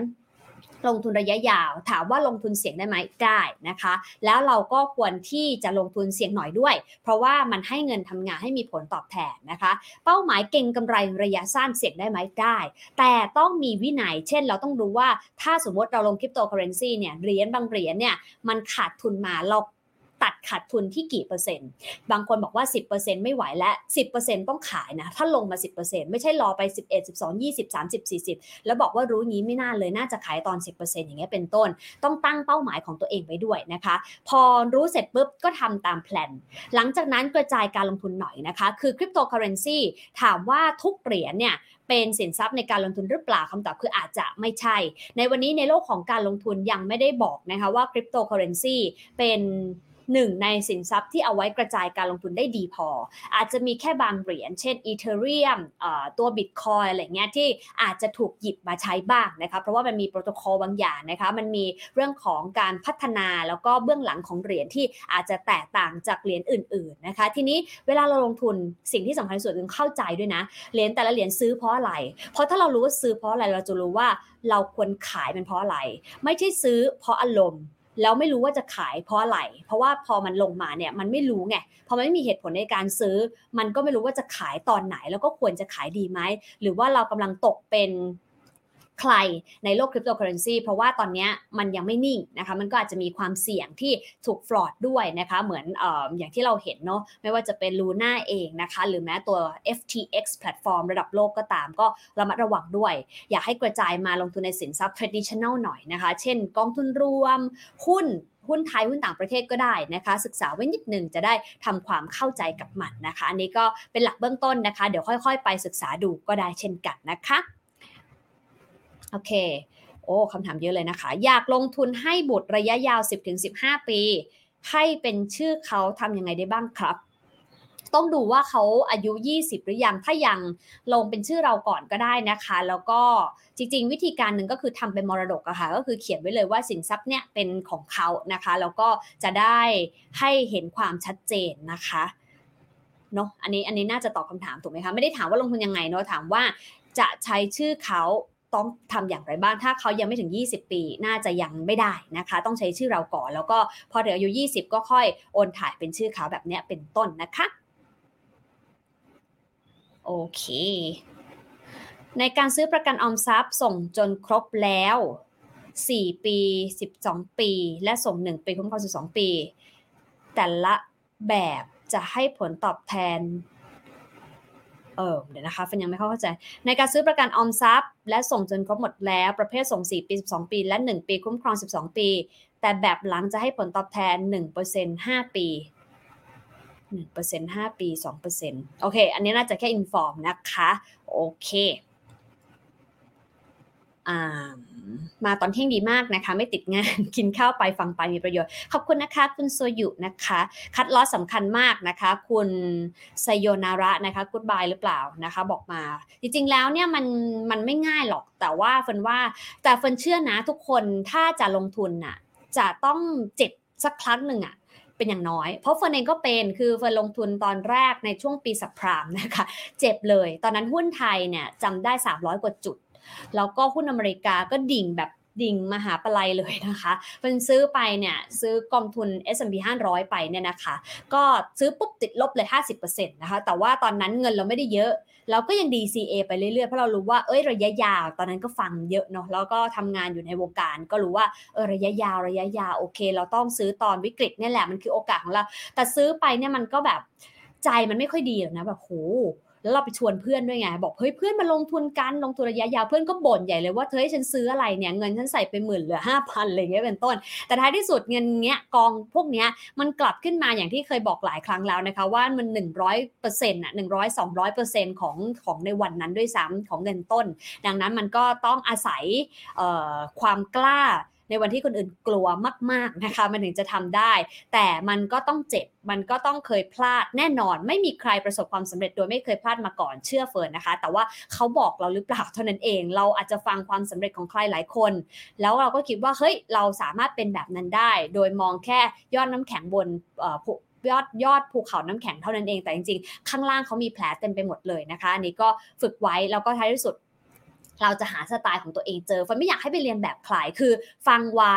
เพื่อนำหลักการไปปรับใช้ได้นะคะ แต่หาสไตล์ตัวเองเจอแล้วมันจะมีความสุขอะเราไม่ต้องไปฟังใคร เพื่อไปขอหุ้นเขาไปขอชื่อกองเขาไปขอชื่อเหรียญเขาอะเราสามารถจัดการมาได้ด้วยตัวเองว่าเราจะซื้อหุ้นนี้กองนี้เหรียญนี้เพราะอะไรนั่นแหละคือดีที่สุดนะคะแล้วมันก็จะสบายใจ เพราะว่าเงินของเรา เราซื้อด้วยการตัดสินใจ ความเข้าใจความรู้ประสบการณ์ของเรา ที่สำคัญเราก็จะขายด้วยความรู้ความเข้าใจแล้วก็ประสบการณ์ของเราองด้วย และจะภูมิใจถ้ามันมีกำไรว่ามันมาจากเราไม่ใช่จากใครนั่นเองนะคะ โอเค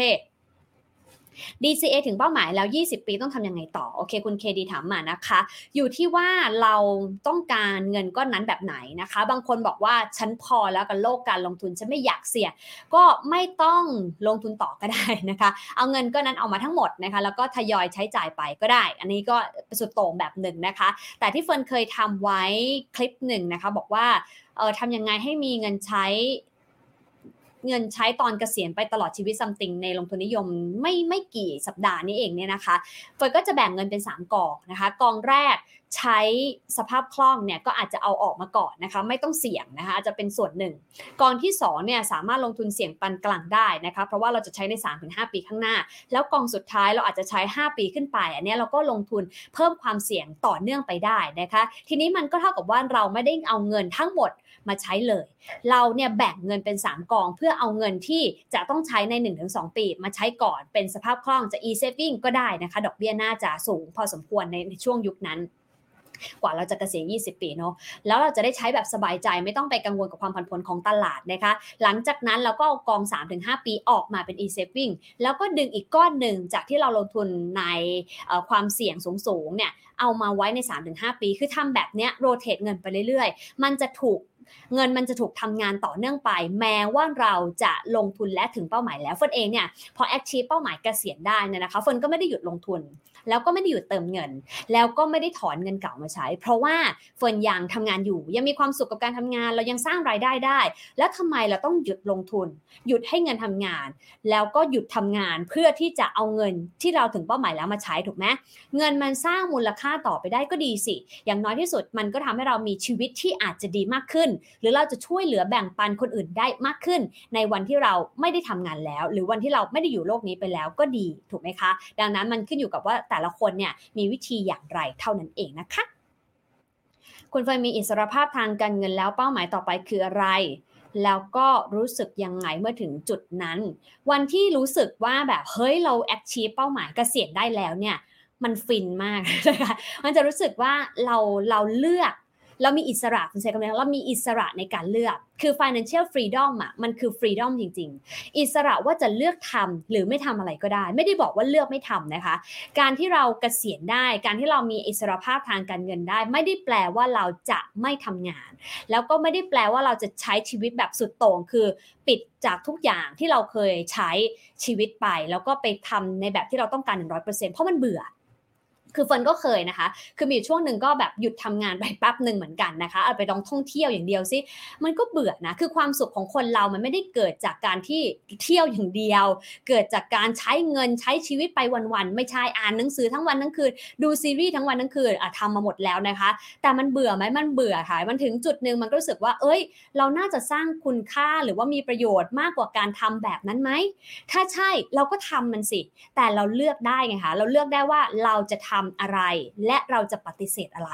มันอาจจะต่างตอนที่เรายากไม่มีอิสรภาพเราปฏิเสธไม่ได้ หรือเราไม่กล้าปฏิเสธ เพราะรู้สึกว่าเฮ้ยเรายังต้องการมันอะเรายังต้องการเงิน เรายังต้องการรายได้ เพื่อให้เราไปถึงเป้าหมาย เพื่อให้เราใช้หนี้เพื่อให้เราสามารถจ่ายค่าใช้จ่ายประจำวันของเราได้ แต่วันที่เรารู้ว่า เอ้ย ไม่เป็นไร เราเลือกที่จะทำสิ่งที่เราอยากทำดีกว่าไหมไม่ต้องไปกลัวว่า ถ้าไม่ทำอันนี้แล้วจะไม่มีรายได้ เพราะว่าเราโอเคแล้วเราถือว่าอยู่ได้แล้วแต่อย่างไรก็ตาม หลังจากนั้นเป้าหมายคืออะไร ต้องบอกว่ามันไม่ได้มีเป้าหมายเป็นตัวเลขอีกแล้วนะคะ คือ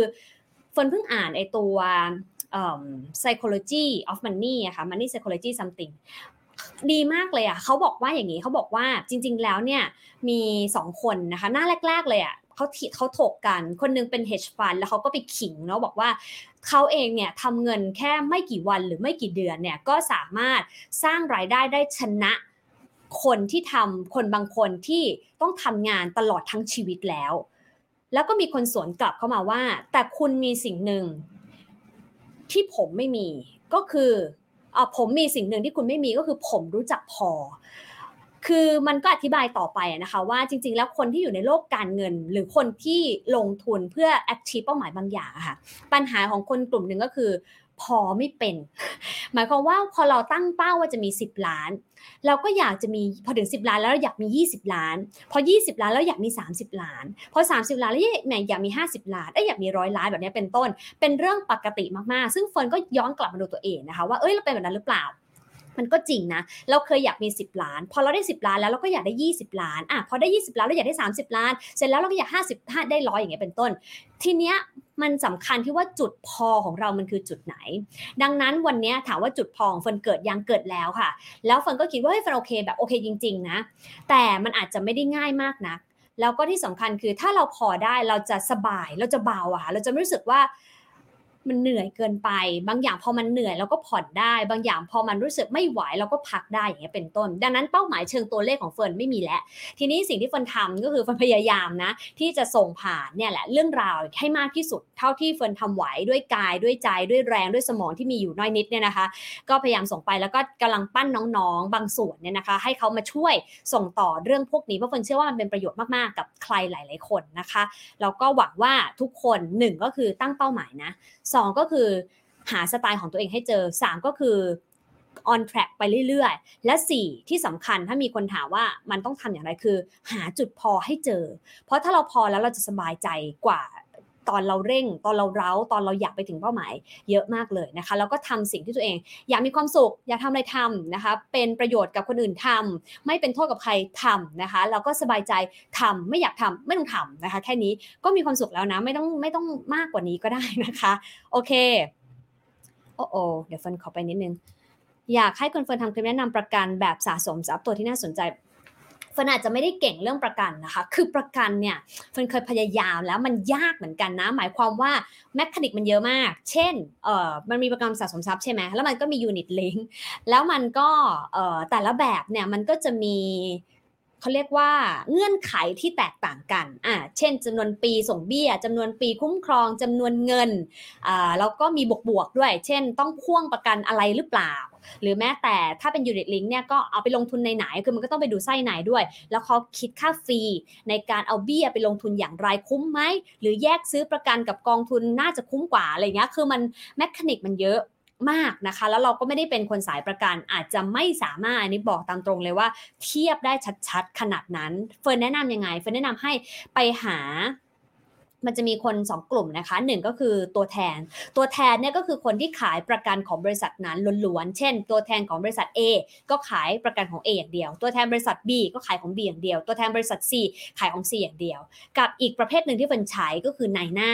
ข้อดีของนายหน้าคือเขาไม่ได้สังกัดบริษัทใดบริษัทหนึ่ง เขาสามารถขายได้หลายบริษัท นั่นหมายความว่าเขาจะเอาประกันของบริษัท A B C มาเทียบ ให้เราเห็นได้ว่า เอ้ย ถ้าเราต้องการประกันสุขภาพ ข้อดีข้อด้อยของ เขาเรียกอะไรอะ rate เดียวกัน range เดียวกันของประกันนี้มันคืออะไรบ้าง อันไหนเบิกอันนี้ไม่ได้ อันนี้บวกอันนั้นอะไรอย่างเงี้ยเป็นต้นนะคะ แต่อาจจะไม่ได้มีเยอะนะคะ แต่ว่าถ้าหาเจอนะ ก็แนะนำว่าให้ไปคุยกับนายหน้า เราจะได้เห็นการเปรียบเทียบที่ชัดเจน คุยกับคนในวงการน่าจะเหมาะกว่านะคะเฟิร์นอาจจะอยู่สาย investment หน่อยเลย ไม่ค่อยถนัดเรื่องออประกันสักเท่าไหร่นะคะโอเค เริ่มเหนื่อย สวัสดีครับ ขอสอบถามการลงทุนใน NASDAQ ระยะยาวเพื่อเป็นเงินเกษียณกับ S&P เพื่อสะสมซื้อของชิ้นใหญ่ควรสลับกันดีครับ อีกอันนึงคือควรลงทุนใน NASDAQ แบบปันผลกับสะสมตอนนี้ค่าธรรมเนียมใกล้กันมาก โอเค เฟิร์นตอบ 2 อันเนาะอันแรกคือ S&P กับ NASDAQ เฟิร์นเคยทำคลิปไว้ขอให้ไปอ่านไอ้ขอให้ไปดูได้ไหมคะเฟิร์นจำตัวเลขไม่ได้ คือ S&P 500 กับ NASDAQ มันมีนัยยะต่างกันนิดหนึ่งนะคะ S&P 500 เป็นหุ้นใหญ่ในแต่ละอุตสาหกรรม NASDAQ เนี่ยเป็นกลุ่มเทคซะเยอะเพราะว่ามันไม่มีพวก financial อะไรเงี้ยเป็นต้นนะคะ ดังนั้นถามว่าถ้าถามเฟิร์นนะเพื่อเกษียณกับเพื่อซื้อของชิ้นใหญ่ ถามเฟิร์นนะส่วนตัวเฟิร์นจะเอาเงินเกษียณไป S&P 500 เนื่องจากมันผันผวนต่ำกว่า แล้วระยะยาวเนี่ย แม้ว่าผลตอบแทนมันอาจจะไม่ได้โดดเด่นเท่า NASDAQ แต่มันเสถียรกว่า ส่วน NASDAQ มันหุ้นกลุ่มเทคมันเป็นกลุ่มโกรดนะคะมันอาจจะเหมาะกับอะไรที่แบบ ขยับเป้าหมายได้บ้าง เช่นการท่องเที่ยวนะคะ หรือว่าซื้อของชิ้นใหญ่ เนื่องจากว่าถ้า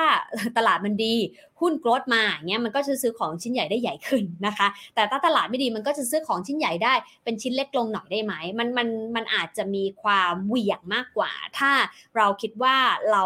มีเป้าหมายที่มันพอยืดหยุ่นได้นะแสกอาจจะเหมาะกว่าในมุมฟันนะท้ายที่สุดลองไปศึกษาไปหาคลิปดูนะคะ NASDAQ กับ S&P 500 ต่างกันยังไงฟันอธิบายไว้พอสมควรเลยนะคะ กับอีกคำถามหนึ่งคือ ปันผลกับไม่ปันผลนะคะ ส่วนตัวมันก็ต้องขึ้นกับว่าเป้าหมายคืออะไร เงินก้อนปลายทางคือไม่ปันผลหรือแบบสะสมทรัพย์เอ้ยไม่ใช่สะสมแบบสะสมนะคะ แต่ถ้าต้องการกระแสเงินสดระหว่างทางปันผลคือคำตอบ เพราะปันผลเนี่ยมันจะไม่ได้ให้เรา 100%เนอะหมายถึงว่าสมมติเราปันผลมา 100 บาท เราต้องเสียภาษี น้าที่จ่าย 10%ก็คืออาจจะได้มา 90 บาท หรือว่ามันถูกหักไป ถ้ารายได้ไม่ถึง 10%เราไปขอเวฟคืนภาษีได้ แต่ถ้ารายได้เกินฐานภาษีรายได้เกิน 10%มันก็ขอคืนไม่ได้ ดังนั้นมันก็เหมาะสำหรับคนที่ต้องการกระแสเงินสดระหว่างทางมากกว่า ดังนั้นถ้าเป้าหมายเกษียณก็คือนู่น 10 20 30 ปี ไปใช้แบบสะสมทรัพย์ ถ้าเป้าหมายซื้อของชิ้นใหญ่แปลว่าเราไม่ได้ต้องการเงินระหว่างทาง ก็ควรซื้อแบบสะสมเหมือนกันนะคะ ดังนั้นตอบโจทย์แล้วกันว่าเราต้องการอะไรเงินก้อนปลายทางสะสม เงิน กระแสเงินสดระหว่างทางปันผลนะคะโอเคคุณเฟิร์นมองเรื่องการซื้อคอนโดให้เช่าอย่างไร เดี๋ยวเฟิร์นขอตอบคำถามข้อนี้ข้อสุดท้ายได้ไหมคะ เดี๋ยวคำถามอื่นเดี๋ยวเก็บไว้ก่อนนะ เดี๋ยวอาจจะไปเจอกันอาทิตย์หน้าเดี๋ยวมามาตอบคำถามอย่างเดียวเลยละกันนะคะ เพราะว่ามีหลายคำถามทีเดียว เฟิร์นก็ซื้อคอนโดให้เช่าเหมือนกันนะคะ ถามว่ามองอย่างไร คือเฟิร์นมองว่า 1. มันก็ดีนะ มันเป็นการสร้างกระแสเงินสด 2 ก็คือถ้าเป็นคอนโดทำเลดี เป็นที่ต้องการนิติบุคคลโอเค ราคามันก็ขึ้นด้วยนะคะ ดังนั้นก็เป็นหนึ่งทางเลือกในการลงทุน บางคนเนี่ยซื้อแต่คอนโด ซื้อแต่บ้าน ซื้อแต่ที่ดินก็มี บางคนลงทุนในสินทรัพย์ ในตลาดเงินตลาดทุนอย่างเดียวก็มีนะคะทีนี้เฟิร์นแค่โน้ตไว้อย่างเดียว คือมันจะมีความแตกต่างกันเล็กน้อยนะคะ คือถ้าใครเนี่ยไม่ชอบ ปวดหัวกับคนนะคะ ก็ไม่แนะนำให้ซื้อบ้านหรือคอนโดให้เช่า เพราะว่าเฟิร์นก็เจอประสบการณ์ตรง เชื่อว่าใครเคยซื้อคอนโดให้เช่า เคยเจอประสบการณ์ตรงนะคะ คือผู้เช่าเขาหลากหลายมากคอนโดกับบ้านเนี่ยอาจจะมีความต่างกันคือคอนโดจะอยู่สั้นกว่าในมุมเฟิร์นนะ ปีหนึ่งมากสุดอะสองปีอย่างเงี้ยเขาก็ไปแล้ว เพราะว่าเขาอยู่ในช่วงเวลา บางช่วงเช่นมาเรียน มาทำงานละแวกนี้ แต่บางทีเปลี่ยนที่เรียนเรียนจบ หรือไม่ก็เปลี่ยนที่ทำงานหรือว่าออกไปสร้างครอบครัว เขาจะไม่ค่อยอยู่ยาวเท่าไหร่บ้านเนี่ยจะอยู่ยาวกว่าในมุมฟนนะเนื่องจากว่าเขาส่วนใหญ่เขาอยู่แล้วก็ปักหลักเลย เช่น จะสร้างครอบครัวมีลูกเล็กอะไรอย่างเงี้ยเป็นต้นนะคะ แล้วก็อีกอย่างหนึ่งคือมันมีเรื่องของผู้เช่า ผู้เช่าพอมันเปลี่ยนบ่อย เช่นคอนโดมิเนียมเนี่ยนะคะ มันก็อาจจะเจอทางผู้เช่าที่ดี มาก เช่น จ่ายตรงเวลาไม่เคยมีปัญหาออพอตอนออกก็ทำห้องให้อย่างดี กับผู้เช่าที่ไม่ work นะคะ เช่น จ่ายไม่ตรงไม่ว่าระยะหลังๆไม่จ่ายนะคะแล้วก็ไม่ยอมออกอะต้องทำยังไง อันนี้ก็ต้องแบบพยายามมองข้อเสียหรือความเสี่ยงเอาไว้ด้วยนะคะ หรือ ถ้าเขาออกไปแล้วมันก็มีต้นทุนเวลาต้นทุนค่าใช้จ่ายในการทำความสะอาด หรือว่าเออบางคนก็ทำห้องเราเละพังไปเลยอย่างเงี้ยก็ต้องรีโนเวทใหม่อย่างเงี้ยก็มีนะคะ ก็เป็นความเสี่ยงหนึ่งที่ต้องรู้ด้วยว่ามี 2 ก็คือความเสี่ยงเรื่องสภาพคล่องนะคะ บ้านคอนโดที่ดินนะคะ อสังหาริมทรัพย์พูดงั้นเถอะสภาพคล่องต่ำเมื่อเทียบกับสินทรัพย์ที่เป็น financial asset หุ้นกองทุนรวม ETF นะคะ หรือว่าตราสารหนี้ทองคำ มีความเสี่ยงมีความมีสภาพคล่องสูงมาก คือสามารถเทรดได้ทุกวันถูกไหมคะ แม้ว่าจะเป็นวันหยุดเนี่ยนะคะ แต่ว่าถ้าเราหยุดเสาร์อาทิตย์เรารู้แล้ววันจันทร์เราเปิดมาเราขาย ถ้าเป็นสินทรัพย์ที่มีสภาพคล่องหรือเป็นหุ้นในตลาดที่มีสภาพคล่องสูงๆมันก็ได้เงินกลับมาได้ แต่บ้านคอนโดที่ดินเนี่ยไม่รู้เท่าไหร่นะคะ กว่าเราจะได้มันกลับมา เช่นอาจจะกลายเป็นเดือนหรือเป็นปีก็ได้ขึ้นอยู่กับภาวะตลาด ยิ่งตอนช่วงโควิดเนี่ยฟันเห็นคนแปะป้ายขายเยอะมาก แต่ว่ามันปล่อยยากอย่างเงี้ยเป็นต้นนะคะเพราะฉะนั้นก็รู้ไว้อย่างละกันว่าโอเคมันมีปัญหาเรื่องผู้เช่าพอสมควรเปลี่ยนมือบ่อยนะคะ ต้องไปดีลบ่อยๆนะคะแล้วก็ต้องเตรียมใจเผื่อเจอผู้เช่าไม่ดี กับ 2 คือเรื่องของสภาพคล่อง แต่ว่ามันไม่ได้เป็นข้อติดขัดที่ทำให้ไม่ควรลงทุนในคอนโดไม่ใช่นะคะ แต่ว่ามันเป็นเหรียญมี 2 ด้านอะอยากให้เห็นทั้ง 2 ด้านเสมอไม่ว่าจะสินทรัพย์ประเภทไหนก็ตามนะคะโอเค ขออนุญาตนะคะ เนื่องจากว่าเวลามันล่วงเลยมาพอสมควรเดี๋ยวเดี๋ยวให้ทีมงานนะคะ เดี๋ยวให้บอกน้องทีมงานผ่านรายการเลยเดี๋ยวเก็บคำถามให้พี่หน่อยนะคะ เดี๋ยววันพุธหน้าละกัน พุธหน้าใช่ไหมเออพุธหน้าเดี๋ยวมาตอบให้ที่เหลือนะคะ เดี๋ยวตามมาดูกันล้วกันนะคะสำหรับทุกคำถามเลยตั้งแต่คำถามเมื่อสักครู่นี้นะคะ ลงมาเดี๋ยวเฟิร์นเก็บไปตอบให้ในวันพุธหน้านะคะ เดี๋ยวมาเจอกันเดี๋ยวอาจจะมีเคล็ดลับสั้นๆ ก่อนช่วงต้น แล้วก็มาคุยกันกับคำถามที่เหลือเที่ยง 15 นะคะ กด subscribe ไว้จะได้ไม่พลาดนะคะ Well Me Up Channel นะคะจะ Facebook ก็ได้จะ YouTube ก็ได้หรือว่าช่องทางไหนก็ได้ subscribe ไว้กดไลค์ไว้กดสั่นกระดิ่งไว้นะคะ แล้วก็เดี๋ยวพุธหน้ากลับมาเจอกันละกันมาถามตอบละกันคำถามที่เหลือทั้งหมดจะได้เคลียร์ให้สำหรับทุกๆ คนนะคะ วันนี้ขอบคุณที่ติดตามกันนะคะ แล้วก็พัก 3 วัน อย่าลืมรักษากายใจแล้วก็สุขภาพกันด้วยนะคะ สวัสดีค่ะ